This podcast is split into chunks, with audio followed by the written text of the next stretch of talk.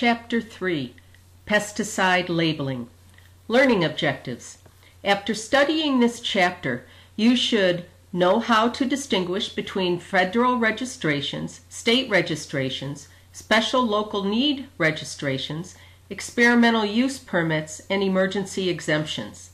Know how to identify the common, chemical, and brand names of pesticides on their labels. Know how to identify the percentage of active ingredient in a formulation.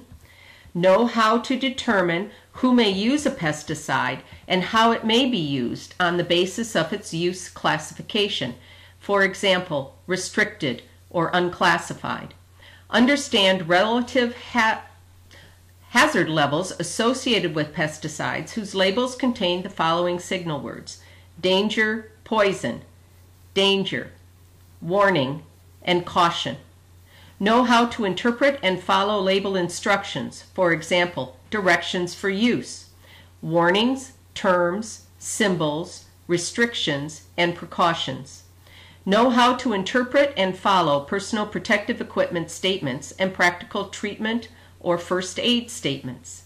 Know how to interpret descriptions of environmental, physical, or chemical hazards and follow necessary precautions. Know how to interpret and follow mixing and loading, storage, and disposal statements. Know how to interpret and follow directions on restricted entry statements, early entry exemptions, harvest intervals, and plant back recropping limitations. Know how to access and interpret other documents and label referrals, for example, pesticide control specialists, extension agents, about pesticide uses. Know how to obtain and review information on material safety data sheets, MSDS. End of page 31.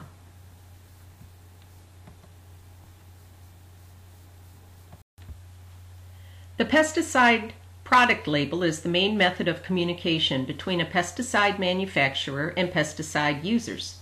The information printed on or attached to the pesticide container is the label. By law, pesticide users are required to comply with all the instructions and use directions found on the pesticide product label. Labeling, on the other hand, includes the label itself plus all other information referenced on the label or received from the manufacturer about the product when you buy it. The labeling may include brochures, leaflets, and other information that accompanies the pesticide product. Pesticide labeling gives you instructions on how to use the product safely and correctly. EPA approval of pest EPA approval of pesticide labeling. No pesticide may be sold in the United States until the Federal Environmental Protection Agency, EPA, has reviewed the manufacturer's application for registration and determined that the use of the product does not present an unreasonable risk to humans, wildlife, or the environment. As part of the registration process, the EPA must approve all language that the manufacturer, registrant, proposes to include in the product labeling. Except Exceptions to this are covered under a specific exemption. See minimum risk pesticide section in this chapter, which is on page 34. The EPA reviews the labeling to make sure it contains all the information needed for safe and effective use of the pesticide product and that the information is backed up by data submitted or cited by the manufacturer. The EPA may require the manufacturer to change the labeling if the information is incomplete or incorrect. The liaison between the EPA and the registrant is the EPA product manager. the role of the product manager is to coordinate the agency's internal review and to monitor the status of the registration. The product manager also facilitate, facilitates discussion among agency scientists and helps resolve problems that occur during the registration process. The EPA's policy of delegating to one product manager the responsibility for the complete documentation of data on a specific active ingredient allows an individual to view the whole picture, such as health and safety issues, environmental and wildlife concerns, and product chemistry. Equally important, the product manager helps to coordinate an open line of communication among the EPA, the registrant, and the public. Only after the EPA has reviewed the labeling and registered the product can a pesticide product be sold for use. If the manufacturer wants to change the information on the labeling after the product and labeling are registered, the EPA must approve the change. The label. One of the more important tools for the safe and effective use of pesticides is the product label. Pesticide manufacturers are required by law, by law to put certain information on the label. Failure to heed and follow that information can result in a pesticide accident and legal action against the violator. Labels are legal documents providing directions on how to mix, apply, store, and dispose of pesticide products. Background of the label To appreciate the value of the information on a pesticide label, one must consider the time, effort, and money spent to gather it. The information on a product label is the result of years of research. This information takes a minimum of six years to obtain and costs a chemical company millions of dollars.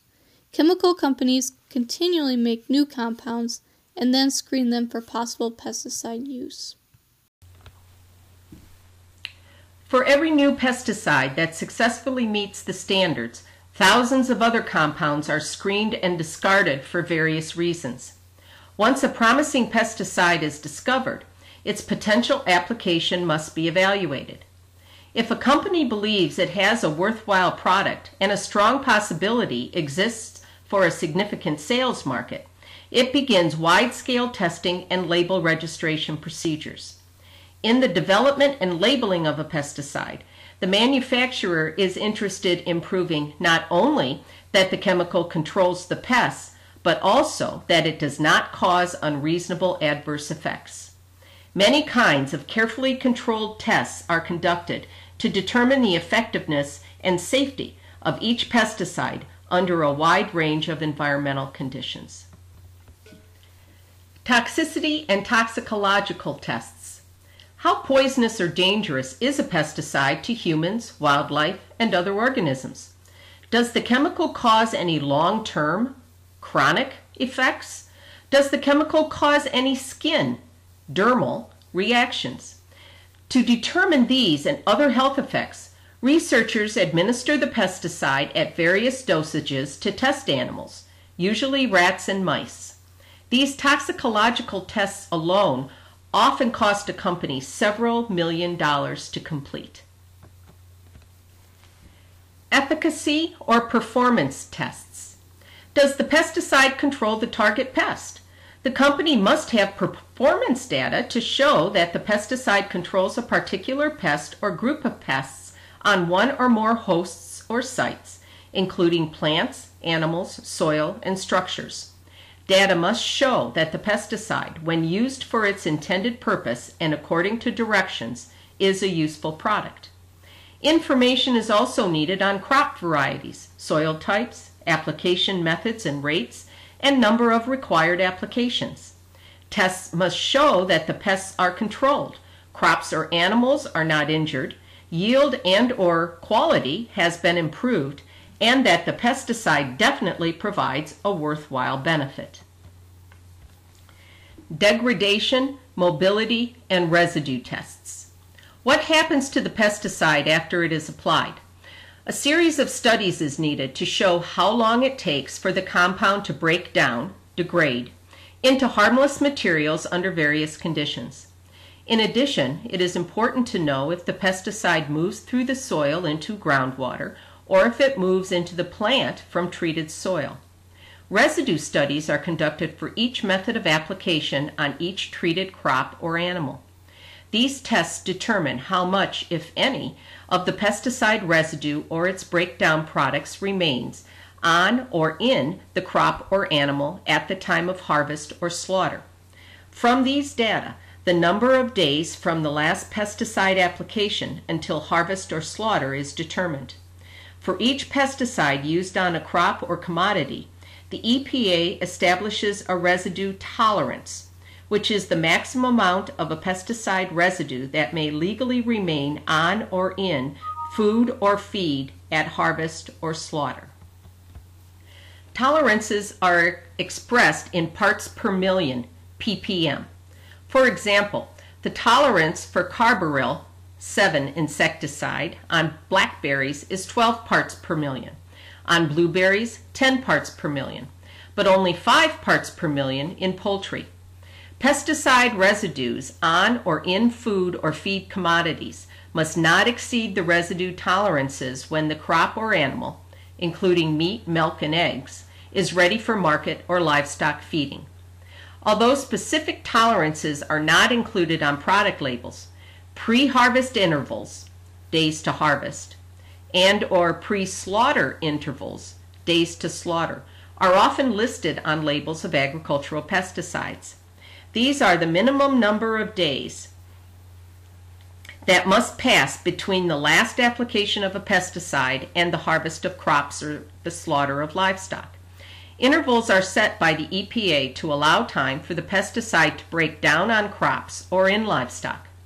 Adhering to these intervals prevents residues greater than EPA approved tolerances on food, feed, or animal products. Food safety is a concern if residues exceed the EPA tolerance or if residues are found on commodities that do not have a tolerance. Under these conditions, the commodity may be condemned or destroyed. End page 33. Effects on wildlife and the environment. The company must determine the effects of field applications of the pesticide on wildlife and the environment. Any potential harmful effects on wildlife and the environment that are recognized during these studies must be included in the environmental impact statement submitted to the EPA. There's a picture of dead fish on the bank near a river. Types of pesticide registration. Section 3 registrations. You are responsible for applying only pesticides registered or exempted from registration by the EPA and your respective state, territory, or tribe. You may encounter two major types of EPA registrations Section 3 Standard Registration or Section 24C Special Local Need. In addition, the EPA also allows emergency exemptions from registration, Section 18. Federal EPA or Section 3 registrations are the most common. Section 3 registrations are granted under the Federal Insecticide, Fungicide, and Rodenticide Act, FIFRA. Look for the official EPA registration number that must appear on the label, except for the products that the EPA classifies as minimum risk pesticides to be sure you are buying an improved product. Occasionally, pest problems arise that cannot be managed with currently registered pesticides. Sometimes the commodity, target, or site is not on the registered pesticide label. In some situations, you can request a special local need SLN registration or an emergency exemption Special Local Need Registrations. Special Local Need, SLN, registrations are categorized as 24C registrations. They allow states to expand or limit the uses of certain registered pesticides within their jurisdictions.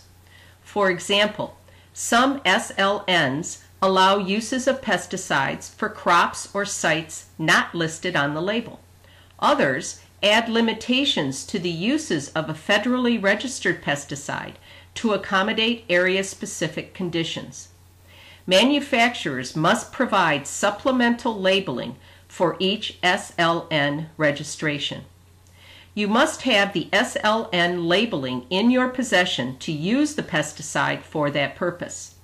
The registration numbers of special local need labeling include the SLN number and the code for the state issuing the registration.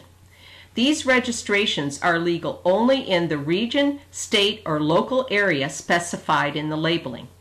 Applying a pesticide that has an SLN registration from another state or region makes you subject to civil and criminal penalties. Emergency exemptions. Emergency exemptions address pest problems for which no pesticides are registered.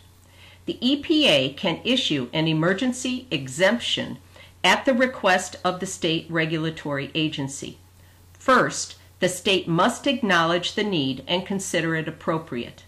Usually, these needs are based on specific public health quarantine emergencies or crises that require the use of an unregistered pesticide.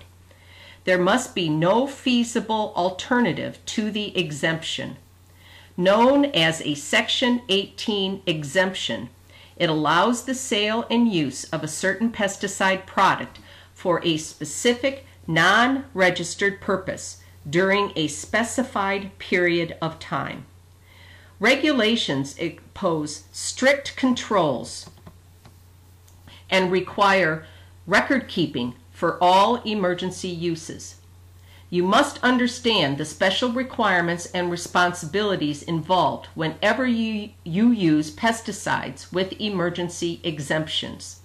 The State Pesticide Regulatory Agency prescribes application rates, safety precautions, and other vital application information. Applicators must have a copy of the Section 18 approval in their possession to legally use the product. Although they are often referred to as labels or labeling, Section 18 uses instructions I'm sorry, Section 18 use instructions are not true labels. These products have not been registered by the EPA. Applicators can, however, follow the instructions found on a copy of the EPA approval letter to the state authorizing the Section 18 exemption. End of page 34, Chapter 3. Minimum risk pesticides. In 1996, the EPA exempted from registration certain pesticides considered to pose minimum risk to humans and the environment, provided the products satisfy certain conditions. These products were exempted partly on the basis of their minimum risk status and partly as an effort by the EPA to reduce the cost and regulatory burden on businesses. In addition, this allowed the EPA to focus its limited resources on pesticides that pose the greatest risk. Products identified as exempt under Section 25B of FIFRA do not require EPA label approval and do not undergo review by the agency. Furthermore, They have no label requirements for an EPA registration number, an EPA establishment number, any signal word, or any personal protective equipment, PPE. To qualify for a Section 25B exemption from registration, each of the active ingredients in any such product must be on a list of specified minimal risk active ingredients. In addition, any inert ingredients in these products must also be listed as minimal risk inert ingredients. Label requirements were established by the EPA for minimum risk pesticides. Product labels may not claim to control microorganisms that pose a threat to human health. For example, the, may, the label may list a pest such as a mosquito or tick but it must not claim to control any microorganism that the pest transmits to humans. Each state has its own statutes and regulations on pesticide registration. Many states do not permit the sale of a Section 25B product unless it is first registered in the state. You need to check with your state regulatory agency on the registration and use requirements of Section 25B products photograph of a man looking at a pesticide label. Always read the label prior to purchasing and using the pesticide. When to read the pesticide label. Applicators should read the pesticide label and supplemental labeling thoroughly before buying the pesticide. Make sure the pesticide is registered for your intended use. Confirm that there are no restrictions or other conditions that prohibit using this pesticide at the application site. Be certain its use is suitable for weather conditions at the time of application. Also, be sure it controls the appropriate life stage of your pest. Find out what personal protective equipment and special application equipment will be needed. Before mixing and applying the pesticide. Learn how to mix and apply the material safely. Find out what precautions to take to prevent exposure to people and non-target organisms. Learn what first aid and medical treatments are necessary should an accident occur. End of page 35, chapter 3. When storing pesticides, find out how to store the pesticides properly. Understand the special precautions to prevent fire hazards. Before disposing of unused pesticides in empty containers. Learn how to prevent environmental contamination and hazards to people. Before disposal, check with your state pesticide regulatory agency for any disposal restrictions and requirements, and find out whether your state has pesticide container recycling and waste disposal programs available.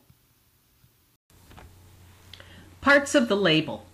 Some labels are easy to understand, others are complicated. It is the user's responsibility to read and understand the label before buying, using, storing, or disposing of a pesticide. Each of the label components will be discussed in this section.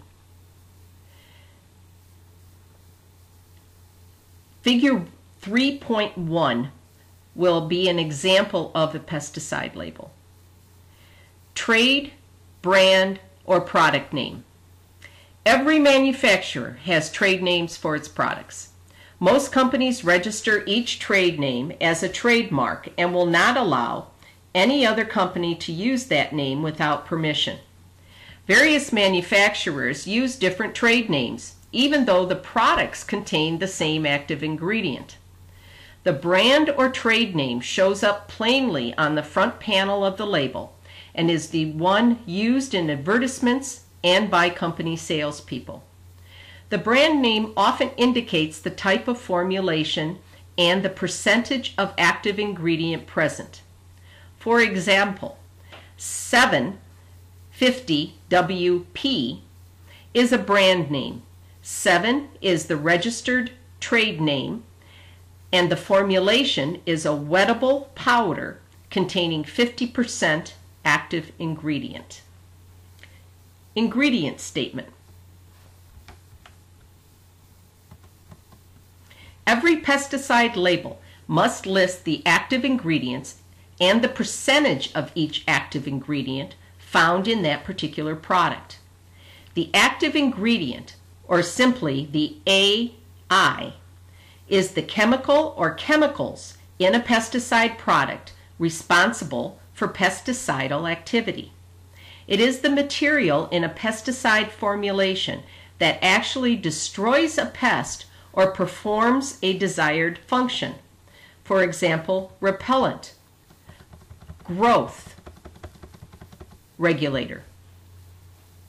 Inert ingredients are not usually named, but the label must show what percentage of the total contents they make up.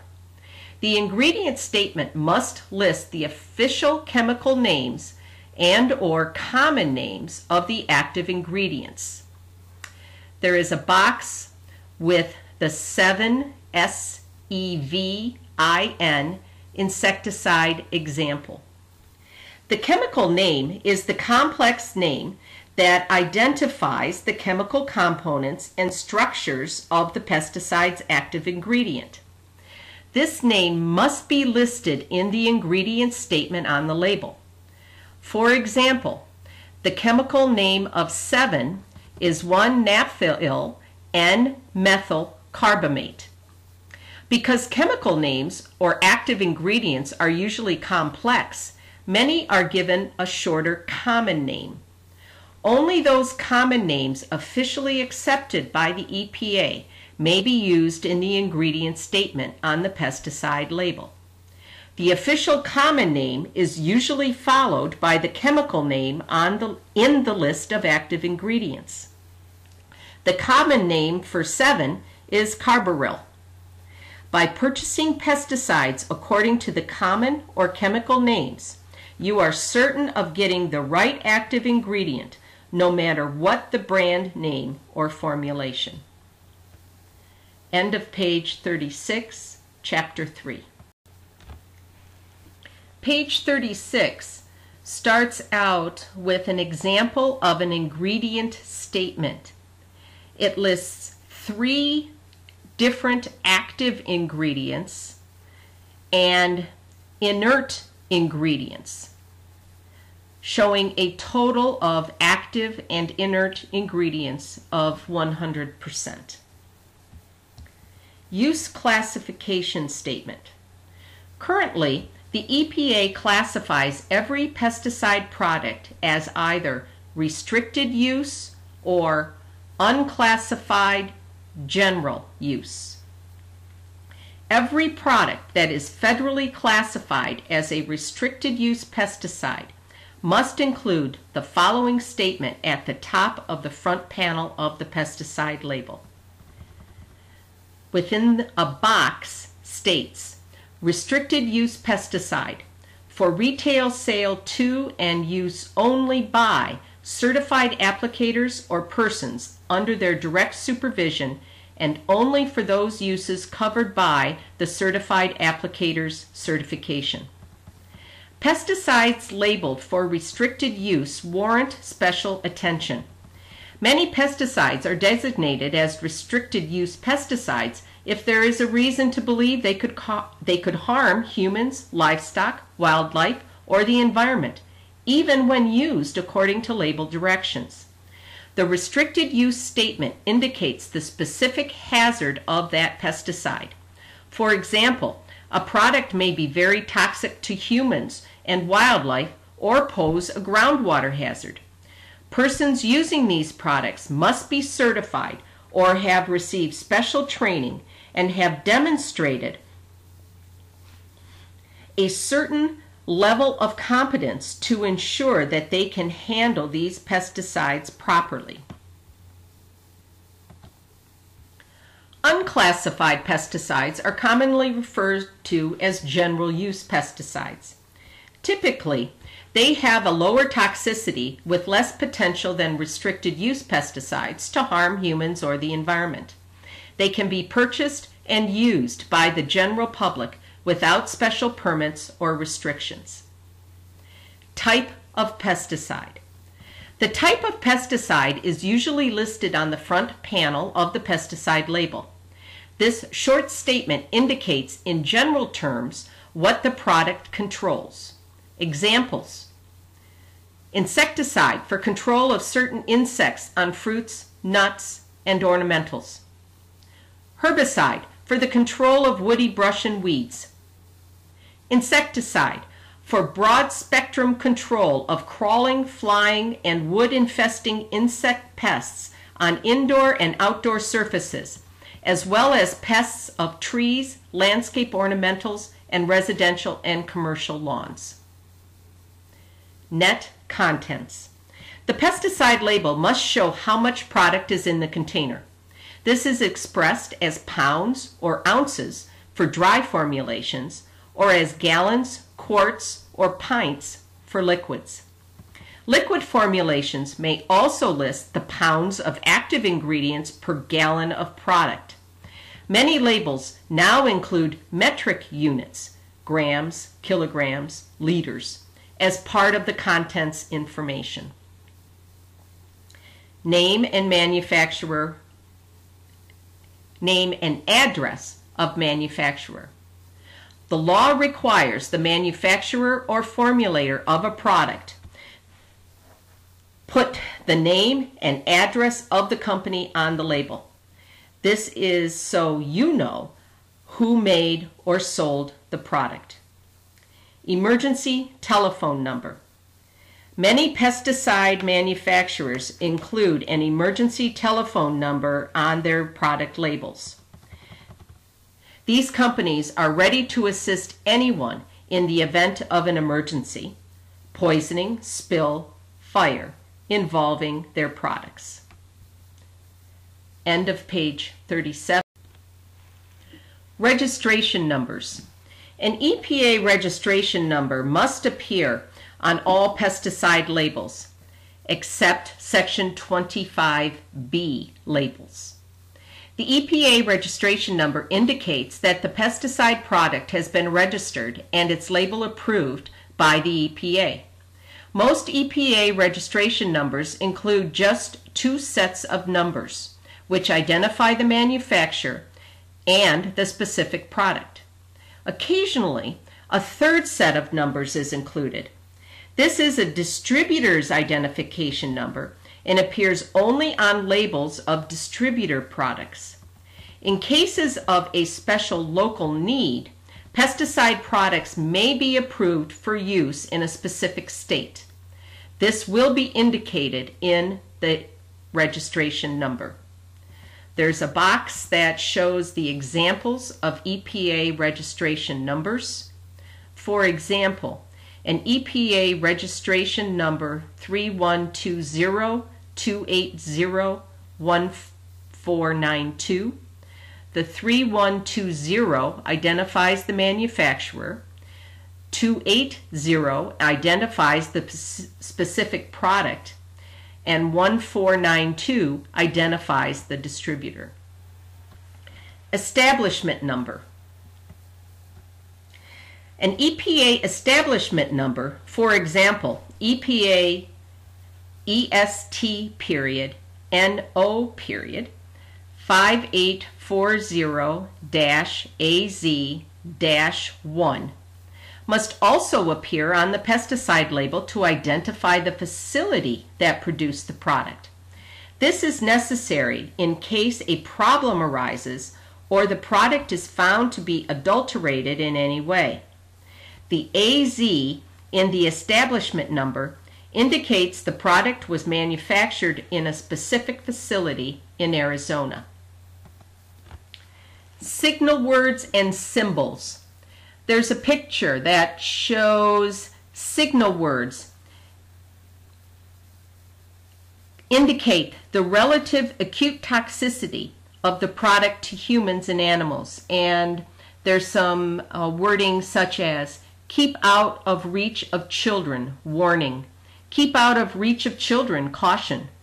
Keep out of reach of children, danger, poison, with a skull and crossbones. Signal words. Most pesticide labels must include a signal word. This important designation gives the user an indication of the relative acute toxicity of the product to humans and animals. The signal word must appear in large letters on the front panel of the pesticide label, along with the statement, keep out of reach of children. Very low toxicity pesticides, toxicity category 4, are no longer required to display a signal word, although many manufacturers still include a caution signal word on the label of these products. The following signal words may be found on most pesticide labels. Danger hyphen poison, skull and crossbones symbol. These words and symbols must appear on all products that are highly toxic by any route of entry into the body. The word poison must appear in red. They can cause death in very low doses. Peligro the Spanish word for danger must also appear on the label. Danger. Products with this signal word can cause severe eye damage or skin irritation. Warning. This word signals that the product is moderately toxic either orally, dermally, or through inhalation and causes moderate eye and skin irritation. Aviso, the Spanish word for warning, must also appear on the label. Caution. This word signals that the product is slightly toxic either orally, dermally, or through inhalation, or causes slight eye and skin irritation. Signal words should be used to choose the least toxic chemical that provides the desired level of pest control. Precautionary statements. All pesticide labels contain additional statements to help applicators decide what precautions to take to protect themselves, their employees, and other persons or animals that could be exposed. Sometimes these statements are listed under the heading Hazards to Humans and Domestic Animals.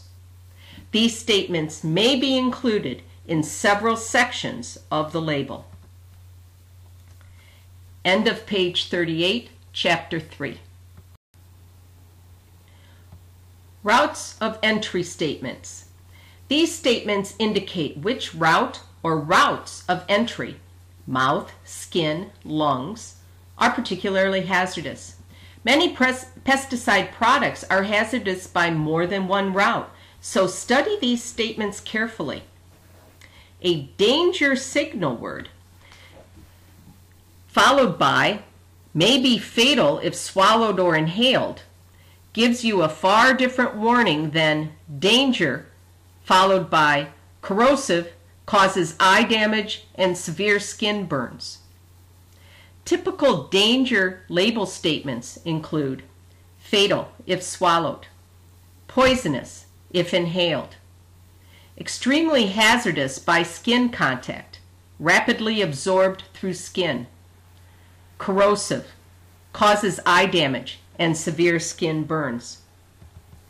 Routes of entry statements are not uniform on all labels. Many variations are found.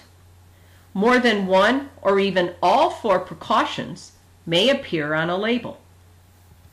Typical warning label statements include harmful or fatal if swallowed, harmful or fatal if, if absorbed through the skin, harmful or fatal if inhaled, causes skin and eye irritation. Typical caution state label statements include harmful if swallowed, may be harmful if inhaled, may irritate eyes, nose, throat, and skin. Specific action statements. These statements usually follow the route of entry statements. The specific action statements recommend specific precautions to take and to and protective clothing and equipment to wear to reduce exposure to the pesticide. These statements are direct, directly related to the toxicity of the pesticide product, signal word, and the routes of entry. Danger labels typically contain statements such as do not breathe vapors or spray mist, do not get on skin or clothing, do not get in eyes. Typical warning labels often combine specific action statements from danger and caution labels. Caution labels generally contain specific action statements that are less threatening than those on the danger label, indicating that the toxicity hazard is not as great. Avoid contact with skin or clothing. Avoid breathing dust, vapors, or spray mists. Avoid getting in eyes. Protective equipment, protective clothing, and equipment statements. Pesticides labels vary in the type of information they contain on protective clothing and equipment. Some labels carry no such statement at all. Other pesticide labels fully describe appropriate protective clothing and equipment. A few list the kinds of respirators that must be worn when handling and applying the product. Others require the use of a respirator, but do not specify a type or model. Follow all advice on protective clothing or equipment that appears on the label. Note that the lack of such a statement or the mention of only one piece of equipment does not rule out the need for additional protection. To determine the proper type of protective equipment and clothing needed, consider the signal word, the route of entry statements, and the specific action statements. Read the basic guidelines described in chapters 5 and 6. End of page 39, chapter 3. Other precautionary statements. Labels often list other precautions that should always be followed when handling the product. These are self-explanatory. Do not contaminate food or feed. Remove and wash contaminated clothing before reuse. Wash thoroughly after handling and before eating or smoking. Wear clean clothes daily.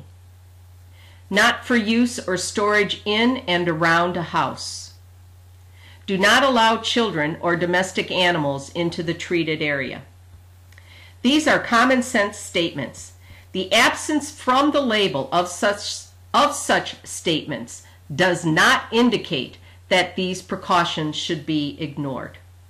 There is an example of a list of precautionary statements as well as practical treatment uh, if you get it in your eyes or other parts of your body. Statement of practical treatment. This section lists first aid treatments recommended in case of poisoning or accidental exposure. Typical statements include In case of contact with skin, imme wash immediately with plenty of soap and water. In case of contact with eyes, flush with water for 15 minutes and get medical attention. In case of inhalation exposure, remove victim from contaminated area and give artificial respiration if necessary. If swallowed, induce vomiting.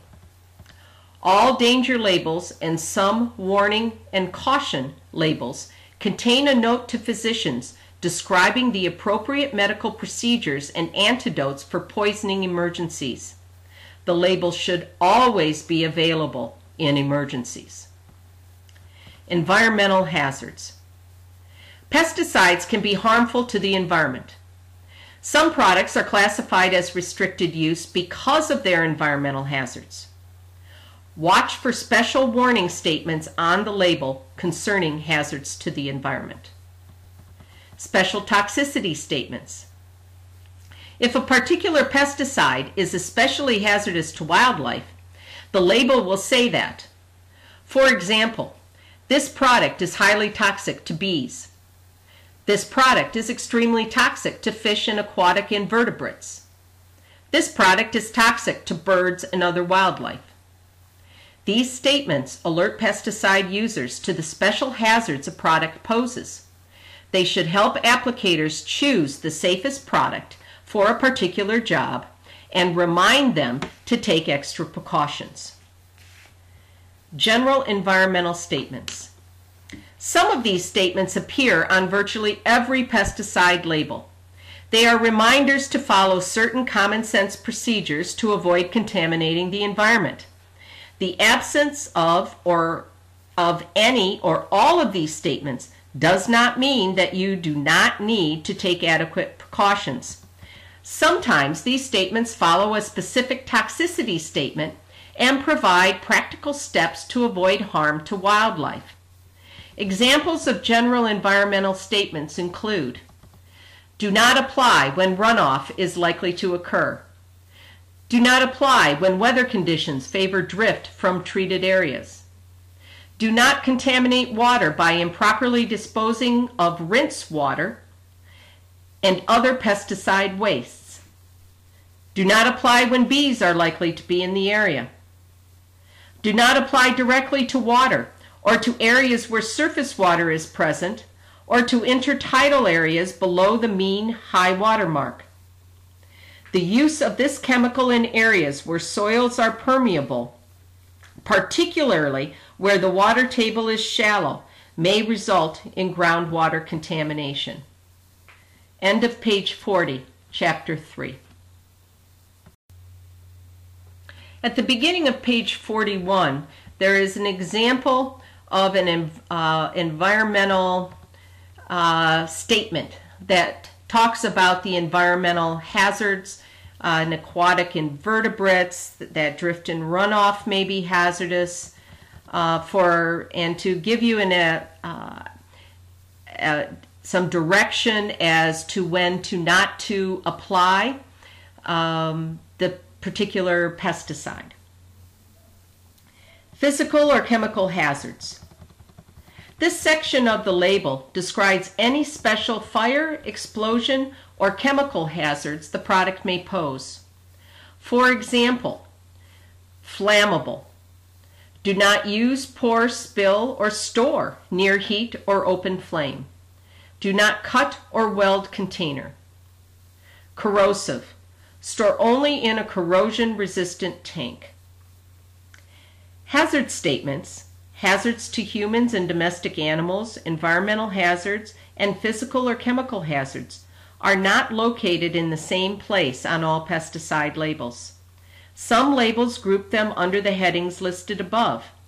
Other labels list them on the front panel beneath the signal word.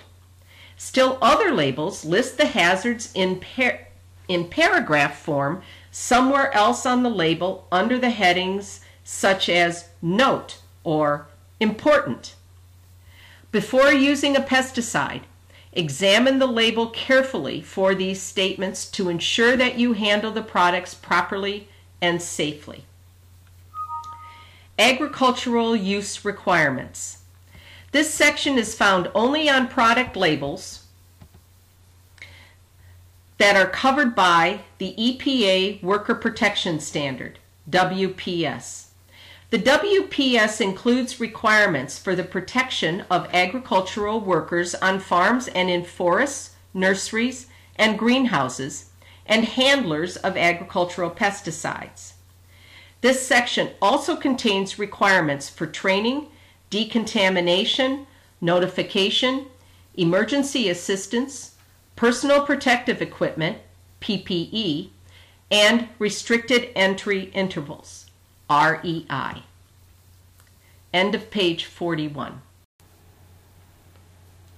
Restricted Entry Intervals, REI. Many pesticide labels include a statement about a restricted entry interval, REI. The REI specifies how much time must pass between the application of a pesticide and the re-entry of unprotected workers into a treated area the EPA sets REIs. The REI statement can be found under the heading of Agricultural Use Requirements. If no REI or other restricted entry statement appears on the label, then all persons should wait at least until sprays have dried or dusts have settled before re entering a treated area. If there are multiple REIs on a label, you can usually find the appropriate REI at the beginning of the use direction section for each crop. The EPA has, has allowed for an exception to the WPS that permits, under specified conditions, workers to enter pesticide treated areas during a restricted entry interval, REI, to perform tasks that involve short-term, limited contact with pesticide-treated surfaces. This exception allows workers the flexibility to perform certain tasks during an REI that could not have been foreseen and which, if delayed, would cause significant economic loss. However, early entry workers must wait at least four hours after the application and must be wearing the personal protective equipment specified on the label. There's a picture with a sign saying danger keep out, no entree. And it the caption under the Federal Worker Protection Standard, WPS, workers must be notified about areas treated with pesticides so they may avoid inadvertent exposures. Also on this page is an example of an agricultural use requirements box that indicates that the product must be used in accordance with the worker protection standard.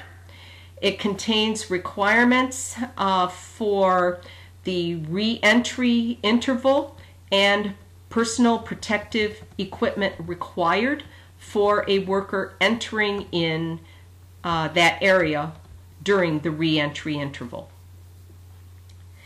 Non-agricultural use requirements. The requirements in this section apply to pesticide uses that are not within the scope of the worker protection standard, such as the application of pesticides to lawns, golf courses, ornamental plantings, structures except greenhouses, aquatic areas, and rights of way. Specified reentry times are not generally listed for these uses, though the label often cautions people and pets not to enter treated areas until the spray has dried or dust has settled. End of page 42, chapter 3. Storage and disposal. All pesticide labels contain general instructions for the appropriate storage and disposal of the pesticide and its container. State and local laws may vary considerably, so specific instructions usually are not included. One of, or more statements may appear in a special section of the label titled Storage and Disposal or under headings such as Important, Note, or general instructions. These include store herbicides away from fertilizers, insecticides, fungicides, and seeds. Store at temperatures above 32 degrees Fahrenheit or 0 degrees centigrade. Do not reuse container, render unusable. Do not contaminate water, food, or feed by storage or disposal triple rinse or equivalent, and dispose of in an approved landfill. Seek sound advice if needed to determine the best storage and disposal procedures for your operation and location. Read this section before you purchase the product to be sure you can meet the requirements. Directions for use. These instructions provide the directions on how to use the product. The use instructions will tell you. The pests that the manufacturer claims the product will control, the crop, animal, or site the product is intended to protect, the proper mixing instructions, how much to use, rate, and how often, how close to harvest the product can be applied, pre-harvest interval. Phytotoxicity, damage to plants, and other possible injury, where and when the material should be applied, recropping, composting, grazing, and other restrictions, how to manage drift. It is illegal and considered a misuse to use any registered pesticide in a manner inconsistent with its labeling.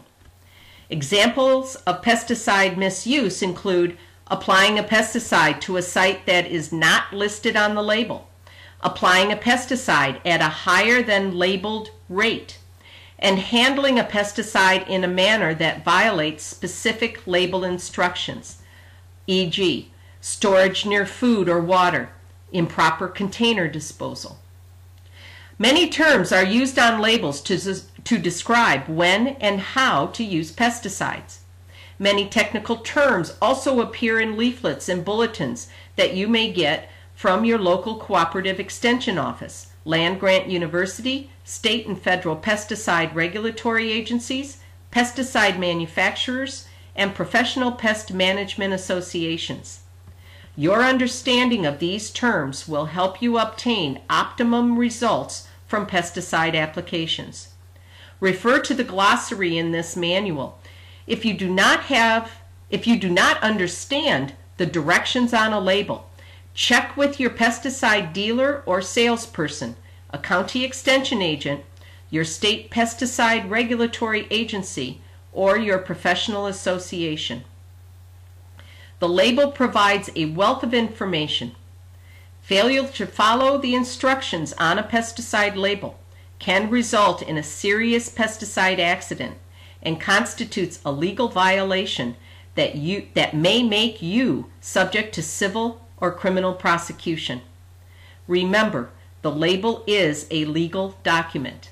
The user is liable for personal injury, crop or site damage, or pollution that occurs through misuse of a pesticide.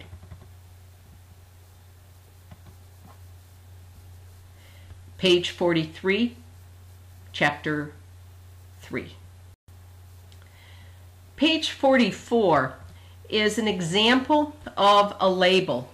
In the upper left, it has the statement of practical treatment. Underneath that section is a precautionary statements, talks about hazards to humans and domestic animals.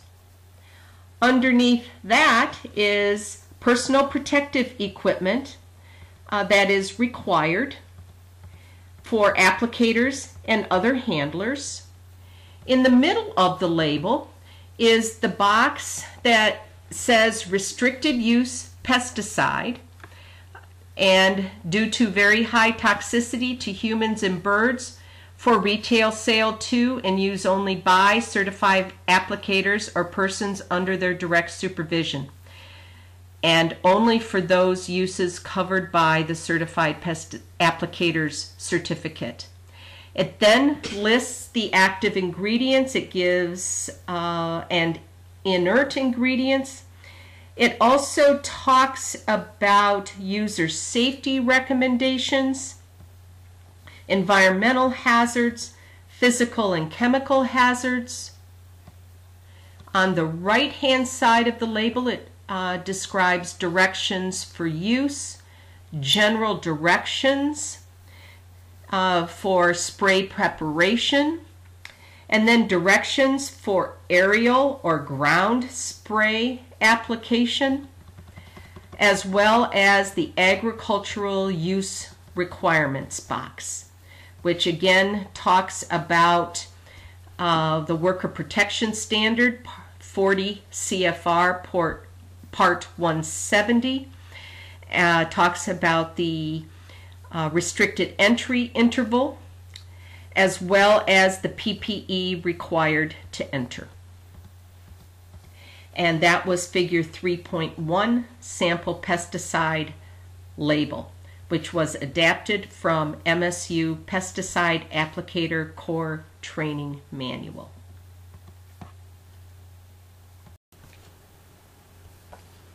Material Safety Data Sheets. Material Safety Data Sheets, MSDS, are very useful documents for learning about specific chemical and physical properties of pesticides, herbicides, insecticides, fungicides, rodenticides, disinfectants, etc., or other potentially hazardous substances. Manufacturers of these substances are required to develop and to provide, upon request, a MSDS for each product. The MSDS provides detailed information about the product's composition, physical and chemical properties and hazards, toxicological and ecological information, and first aid procedures. Commercial establishments using pesticides and other products are required to keep appropriate MSDS and make them available to workers or others who may come into contact with the substance, its diluted end product, or its residues. Because there is no standardized form for the MSDS, and because the information is presented in technical terms, the MSDS can be difficult for readers to decipher without specialized scientific training. The following explains how the MSDS is derived and arranged and helps the reader interpret the information contained in it. Ideally, the MSDS is used in combination with the pesticide label, but it should never be used in place of the actual product label. Development of the MSDS. Pesticide manufacturers must perform a wide range of tests before their products can be registered with the U.S. Environmental Protection Agency, EPA, for use in the United States. The MSDS reflects the results of these tests on the formulated product. The Hazard Communication Standard of the Occupational Safety and Health Act, OSHA, requires the MSDS be made available to workers in manufacturing or to any end user who handles the end use formulated material. MSDS readers should remember that, except for applicators, people who are usually exposed to diluted products or to residues rather than to the product for which the MSDS was developed.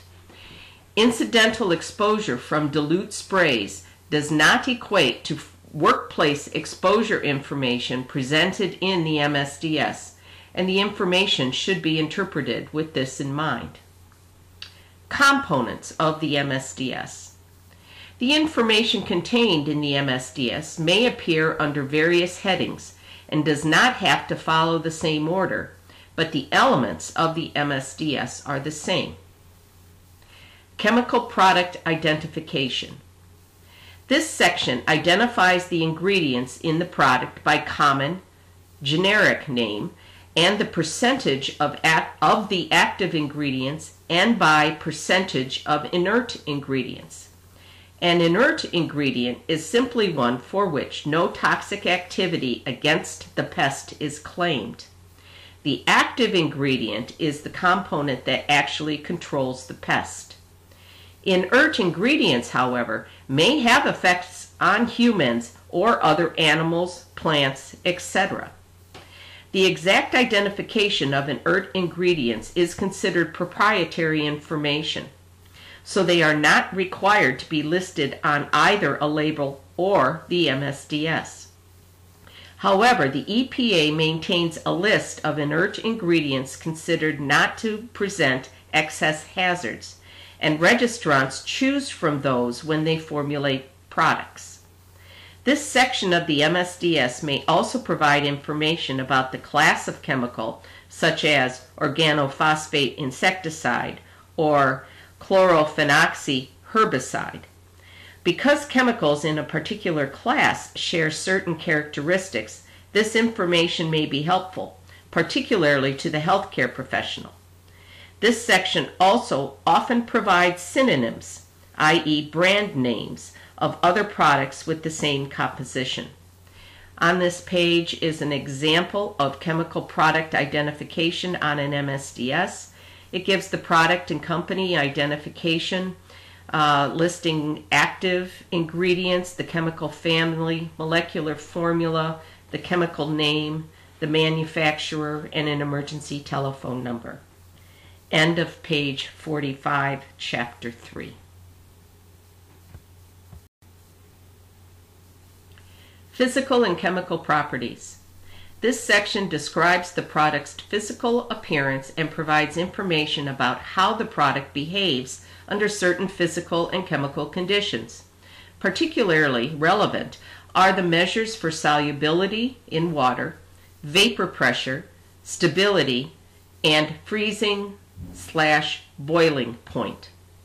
Water solubility is a factor in whether a substance is likely to be carried off the site in runoff water or in leachate.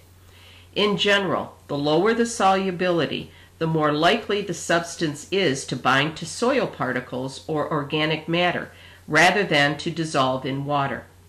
A relatively high solubility in water can be a benefit, however, because water soluble products are excreted in urine rather than stored in body fat. A substance's vapor pressure helps determine whether the substance is likely to volatilize or form a gas. Other factors include temperature, how tightly the substance binds to soil particles, plants, or the site of application, and how much water is present, combined with the substance's water solubility. Products with relatively high volatility are more likely to be detected through smell than products with low volatility. Some MSDS provide direct information about the odor of a product. Products may range from practically odorless to very apparent. Stability and freezing and boiling points of a substance determine whether a product can be stored over the summer or winter. Freezing and excessive heating may degrade the product, resulting in a loss of efficacy against the pest. Fire and explosion hazards. Some substances can spontaneous, spontaneously catch on fire at a certain temperature. In such cases, the MSDS identifies the temperature, called the flash point, at which the substance catches fire. The MSDS may list conditions to avoid, such as materials that are incompatible with the product. For instance, some substances can react with galvanized containers to form hydrogen gas, a highly combustible material. Toxicological information, human health data. The MSDS identifies by what routes of exposure the product may be harmful. For example, ingestion, oral, through the mouth, dermal, through the skin, and inhalation, by breathing in the product's vapors. The MSDS also summarizes results of toxicological tests performed on laboratory animals and extrapolates them to the potential for effects on humans. The toxicological tests required by the EPA include acute toxicity, chronic toxicity, delayed toxicity, oncogenicity, ability to cause tumors, carcinogenicity, ability to cause malignant tumors or cancer, teratogenicity, ability to cause birth defects, and fetotoxicity, other adverse effects on the fetus, such as low birth weight or spontaneous abortion. The MSDS also lists symptoms of acute overexposure and usually lists medical conditions that may be aggravated by exposure to the product. It is important to remember that a substance's level of acute toxicity is not related to its ability to cause chronic or delayed effects.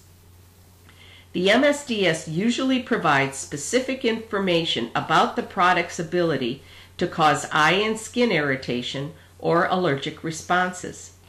Allergic responses are also not related to the chemical's level of acute toxicity. Thus, it is possible for a slightly toxic pesticide, category 3, to be associated with adverse long term effects or allergic reactions, and conversely, for a highly toxic pesticide, category 1, to have no long term, no known long term or allergic effects. See Chapter 5 for a discussion of toxicity categories. Cholinesterase inhibition. If the pesticide can inhibit cholinesterase, an enzyme that regulates nerve impulses, the MSDS may identify it as a cholinesterase inhibitor. Such identification was not required until recently. On this page is a, an example of physical and chemical properties section on an MSDS for an herbicide product. It lists boiling point, melting point, evaporation rate, vapor pressure in milligram, millimeters of mercury, vapor density uh, compared to air, which equals 1, specific gravity, water compared to water, which equals 1, solubility in water, appearance and odor, other information such as pH, density, freezing point, and percent volatile by volume. Regulatory levels and classification. Some compounds have regulatory limits on the amount of time a worker can be exposed to them. Some substances have been classified on their ability to act as carcinogens, cancer producing substances.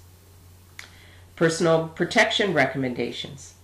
Special equipment to be worn while handling the concentrate product is specified by the MSDS. Many products do not require special protective equipment. Others require chemical proof goggles. I'm sorry. Others require chemical proof gloves, goggles, respirators, or other gear. Remember that the equipment listed pertains to the product as formulated. Refer to the pesticide label to check whether gear listed on the MSDS is required to be worn while handling the diluted product. Additional information. The MSDS must also provide information on emergency and first aid procedures. This section provides specific information about first aid and emergency treatment for persons exposed to the product. If the chemical is a cholinesterase inhibitor, the MSDS states this and provides treatment information for the physician. Ecological or environmental hazards. This section provides information on acute and chronic effects on wildlife in similar terms as the statements pertaining to humans. Spills, fire, and accident procedures. This section provides directions for cleaning up spills and leaks as well as special information for firefighters. Storage and disposal. This section provides directions on how to store and properly dispose of the pesticide.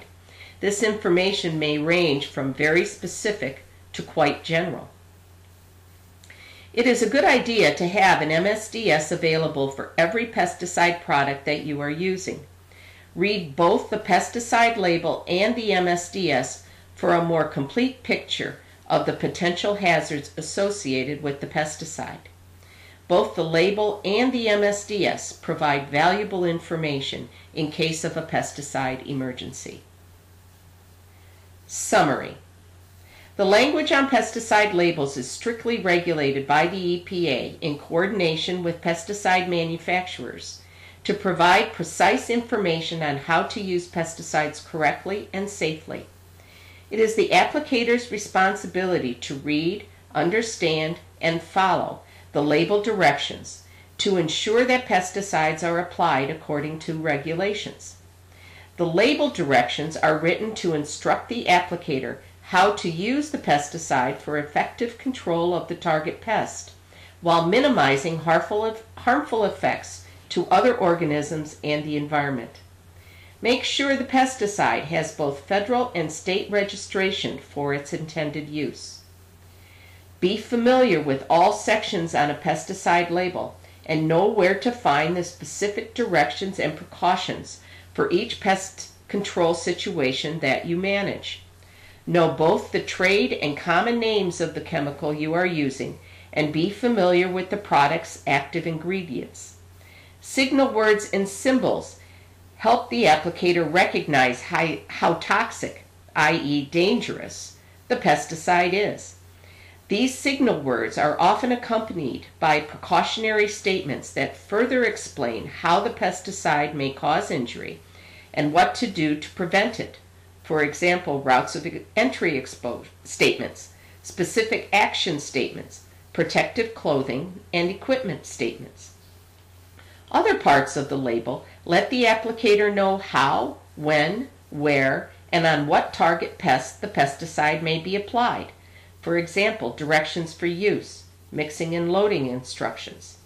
Still, other parts of the label inform users what to do should an accident occur and what precautions to take to avoid harming themselves, other persons, the environment, or non target organisms. For example, practical treatment statements, environmental hazards, storage and disposal, physical or chemical hazards. All parts of the pesticide label must be carefully read and followed. The label, however, may not provide all of the information needed to avoid harmful effects of pesticides.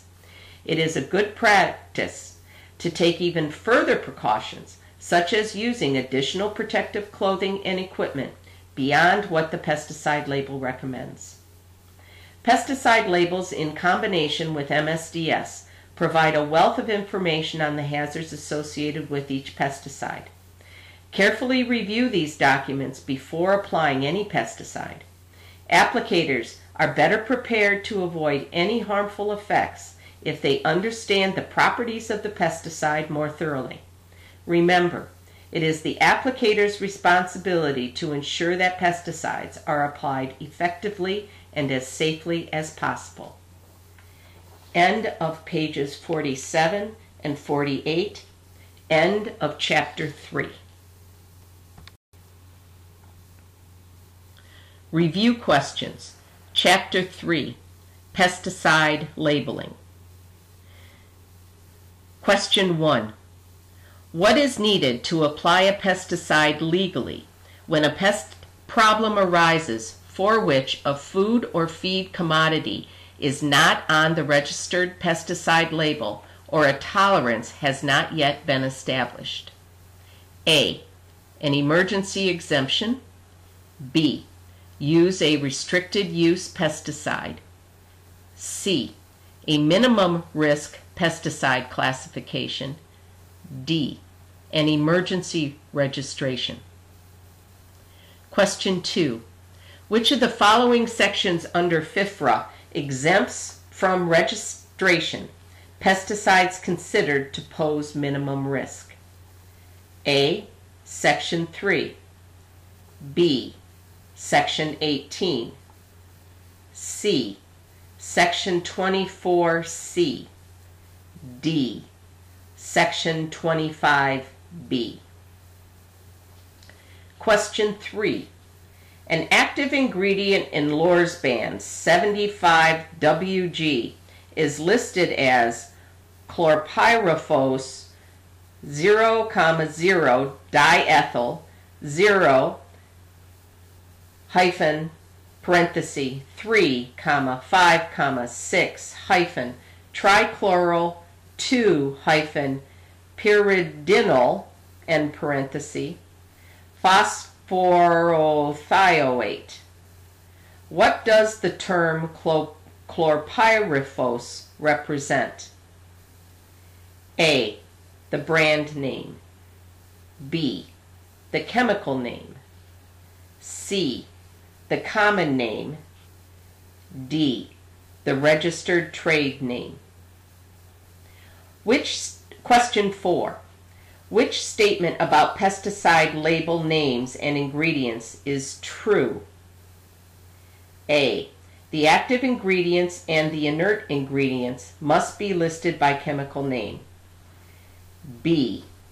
Various manufacturers use different trade names even though the products contain the same active ingredient. C. The common names are those accepted officially by the manufacturer. D. Inert ingredients are responsible for the pesticide activity. Question 5. What is the purpose of the signal word? A to give the user an indication of the relative acute toxicity of the product to humans and animals. B. Informs the user of what type of PPE to wear. C. Informs the user of how toxic the pesticide is to wildlife and the environment. D. Tells the user what type of first aid treatment to seek in case of exposure. Question 6. The route of entry statement on a label. Extremely hazardous by skin contact. Hyphen. Rapidly absorbed through the skin. Would most likely appear with which signal word? A. Danger. B. Warning. C. Caution. D. No signal word required. Question 7. The statement, do not breathe vapors or spray mist, is an example of A. A specific action statement. B. A statement of practical treatment. C. A route of entry statement. D. A protective clothing statement. Question 8. Which is true about statements of practical treatment? A. They are not associated with signal words. B. It is not important to have the pesticide label in case of a poisoning emergency. C. Statements about inducing vomiting are not found on the label. D. All danger labels contain a note to physicians describing appropriate medical procedures. Question 9. Directions for mixing and loading a pesticide are usually found under A. The agricultural use requirements, B. The directions for use, C. Environmental hazards, D. Precautionary statements. Question 10. Who is responsible for developing MSDSs on specific chemicals and providing them on request? A. The EPA. B.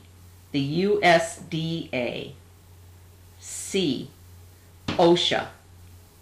D. The product manufacturer. End of review questions for Chapter 3, Pesticide Labeling, pages 49 and 50. Answers to the review questions, Chapter 3, Pesticide Labeling. Question 1. What is needed to apply pesticide legally when a pest problem arises for which a food or feed commodity is not on the registered pesticide label or a tolerance has not yet been established? Correct answer A, an emergency exemption. Which question 2. Which of the following sections under FIFRA exempts the registration pesticides considered to pose minimum risk? Correct answer D, section 25B. Question 3. The active ingredient in Lorsban 75WG is listed as chlorpyrifos with a long technical name. What does the term chlorpyrifos represent? Correct answer C, the common name. Which statement about pesticide label names and ingredients is true? Correct answer B.